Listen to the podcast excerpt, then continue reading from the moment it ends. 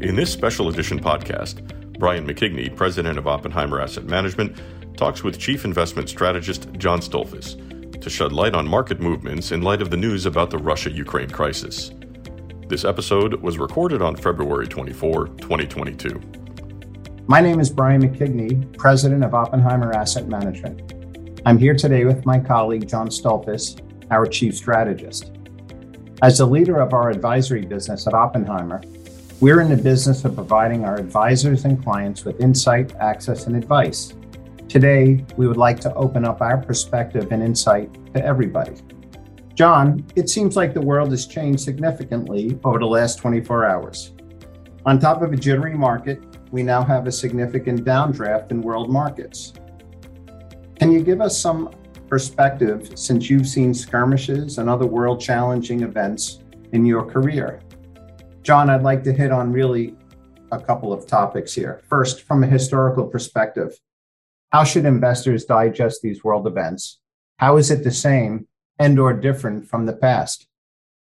I think uh, the first thing uh, is Brian when we when we look at the the current situation is one thing that is always in my experience over the last 38 years fairly consistent the wrong time to sell is uh, as a market is falling uh, for intermediate to long term investors.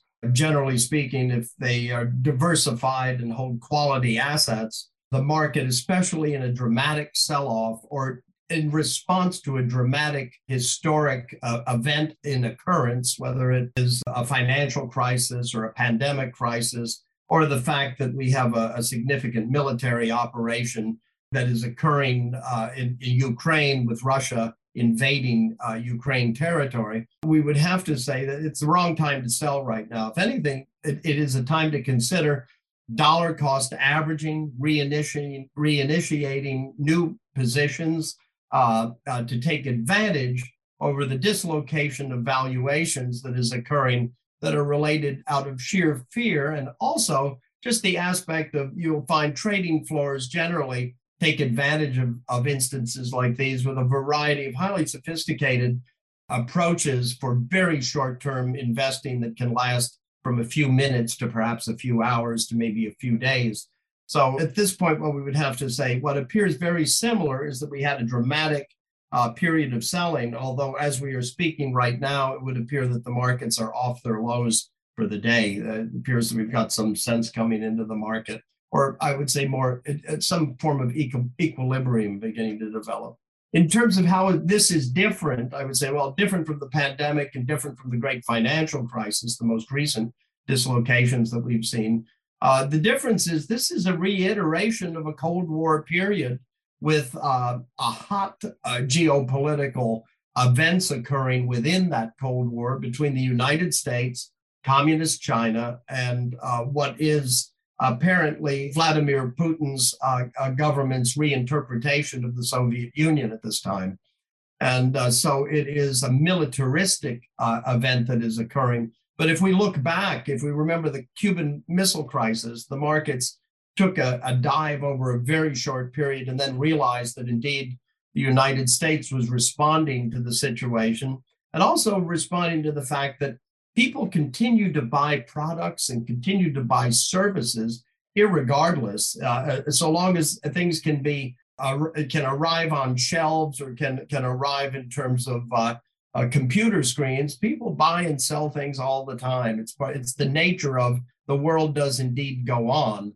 Uh, so we would think that there are many sectors that are likely to be very good value at this point uh, from a perspective of having been oversold over the last uh, few weeks as a result of concerns of Federal Reserve and, and then more recently the potential for an invasion of, of Ukraine.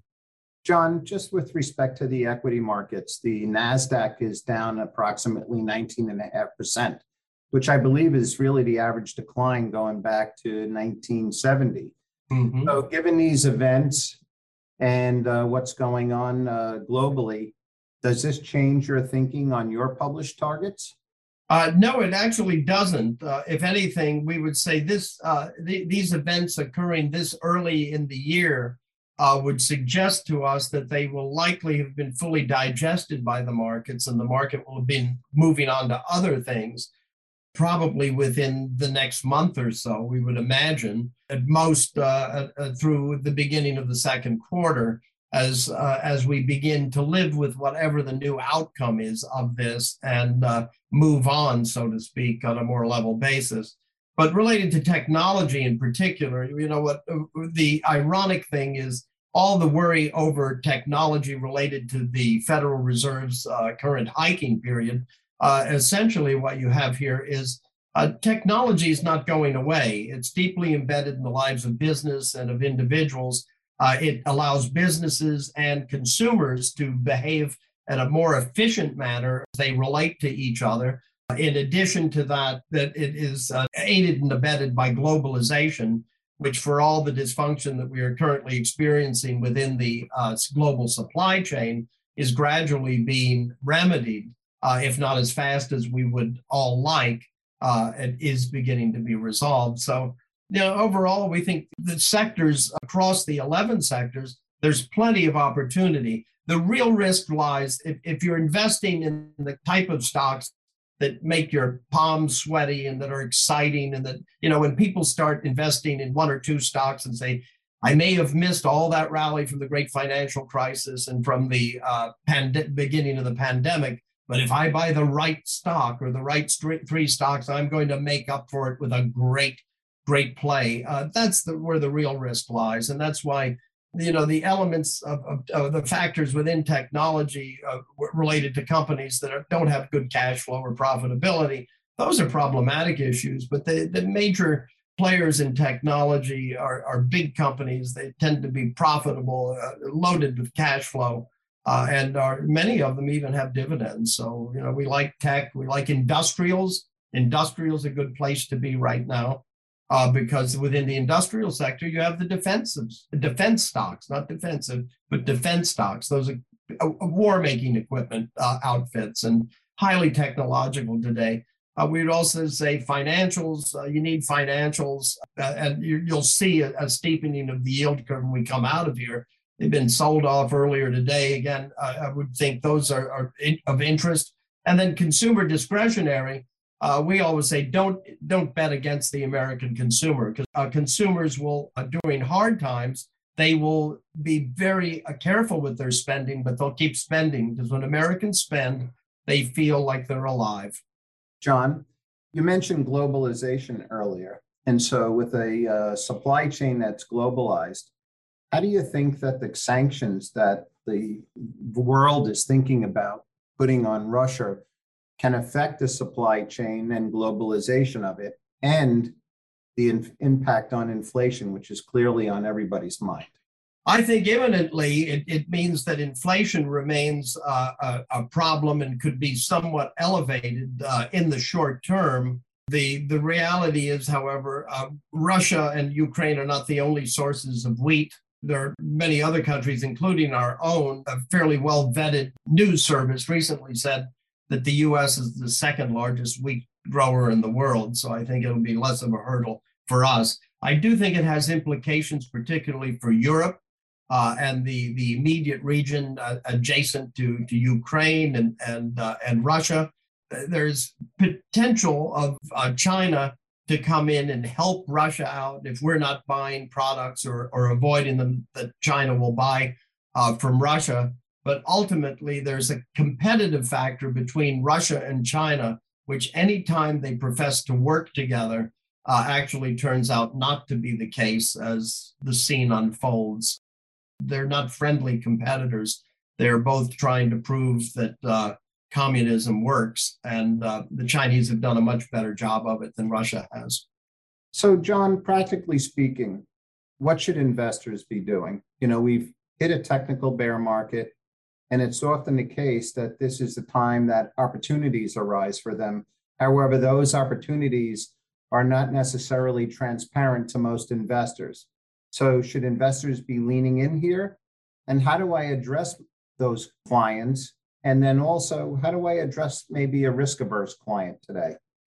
Well, that's quite a deep set of questions. I'd, I'd, start off by saying, is from a historical perspective, uh, you know, it, it's always recognized in hindsight that probably the best opportunity for investors is indeed when markets are roiled, you know, and the press says uh, markets are roiled by such and such issues, it's usually that's when you find that stocks are actually on sale when you look back at that period of time. So we suggest for all investors, it's a great time to consider making shopping lists of things that may have gotten away from them most recently. Uh, and on, on a day to day basis, consider what got away from you before that actually has opportunity uh, embedded in it that could benefit your portfolio by stepping in and beginning to nibble or layer into positions that could benefit you uh, six months, 12 months, and maybe even sooner down the road. John, we always tell our clients and advisors know what you own and know why you own it. What are the key takeaways that investors should be thinking about right now? Well, I'd, I'd, say the first thing is know yourself, and, and the ability to work with uh, a good financial advisor uh, is key to that uh, in, in evaluating how different asset classes and different components within those asset classes can, can help you uh, to continue to meet your goals. Uh, we generally have found that running to cash at points like these usually means for most investors that they get back into it too late once the market has already begun to rally. Uh, it, it's uh, there is never an all clear signal for investors to move in and buy investments. That's uh, one thing. You know, there's always uh, a point that many times, particularly uh, various pundits, will always make it look like don't invest today because stocks are too expensive. Don't invest today because stocks are too cheap. Don't invest today because markets don't like uncertainty. Uh, the, the, longer I'm in this business, the more I realize that professional investors, successful investors who are private investors as well, generally know that the best time to invest is when others uh, are afraid or worried. I mean, Warren Buffett has been eminently quoted for, for years. You know, it's, it's when others are greedy, that's when you want to uh, essentially stay sidelined. And when others are fearful, that's when you want to step in and uh, we'll borrow that and utilize that today. That it's it's a matter, you know, the big thing I think is one needs to know what one one's level of fear is and have an idea of how much is it actually rational. When I look back on these 38 years, going on 39 now that I've been in the business, virtually every crisis has been, in hindsight, an opportunity to become a bigger investor rather than a smaller investor. And much of that being just holding the positions through a, a rough period and not letting emotions overcome the rational decisions that are needed in business. Uh, essentially, don't buy, don't think of buying stocks, think of buying businesses and asking in the portfolio that I own, what type of companies do I own? And recognize the fact that good leadership, good products, innovation, or for those that are not innovators, the use of innovation can offer incredible opportunities for companies to grow and deliver um, benefits to their shareholders as well as to their customers and their employees. John, I can't help but ask here, but uh, you know, in addition to being our strategist, you also have a uh, model portfolio that you offer to clients. Can you just tell us how that portfolio is right now positioned so that uh, the current risks are sort of being managed and the opportunities taken care of? Yes, I, I, sure can, Brian. In terms of the market strategy dividend opportunity portfolio, the UMA, uh, it's a highly diversified portfolio that is essentially at its core is a blend of value and growth. Uh, I find it very pleasing to, to hear some of the other firms, our competitors on the street, over the last few weeks have begun to say, oh, it's a good idea to own both growth and value. The same outfits that for all of last year were saying you just want to own value and you want to get out of growth. We think you need to own growthier value and garpier or growth at a relatively reasonable price. And that type of combination, that barbell in effect, is an excellent way to not only navigate waters like these, but to be able to uh, get good performance in very volatile markets that will likely lead to very pleasing results in not forever forward, but in a relatively uh, short space and time, we would think.